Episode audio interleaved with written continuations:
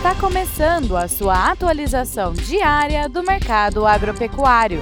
Fique agora com o Agro no Instante, da Scott Consultoria. Olá, meu nome é Ana Paula Oliveira, sou médica veterinária, zootecnista e analista de mercado da Scott Consultoria, e nossa conversa de hoje é sobre a melhora no poder de compra do pecuarista frente ao farelo de trigo neste mês de outubro. O preço do trigo caiu, enquanto a cotação da arroba do boi gordo teve uma forte recuperação. Durante o final do mês de outubro, cerca de 67% das lavouras de trigo foram colhidas. Destaque para o Paraná, Rio Grande do Sul e Santa Catarina, que são os principais produtores do cereal. Entretanto, em decorrência do clima, desses fatores adversos, isso tem acometido a região sul e atrapalhado um pouco as colheitas. O mercado segue preocupado em decorrência desses fatores climáticos, principalmente no sul do país.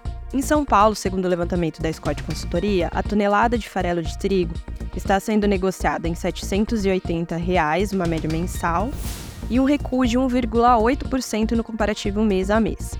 Já em 12 meses, a queda ainda é maior, sendo de 45%, onde a cotação era de R$ 1.426 a tonelada do insumo. Já a cotação do boi gordo na média de outubro foi fechada em 230 reais, um aumento de 12% no comparativo mês a mês.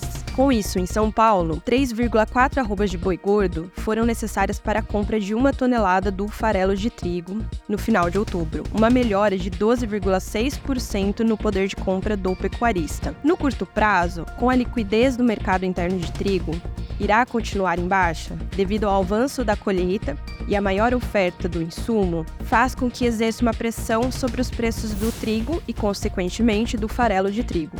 Além disso, o fator climático também pode contribuir para uma possibilidade de que os preços continuem abaixo do esperado, assim favorecendo essa relação de troca para o pecuarista frente ao farelo de trigo.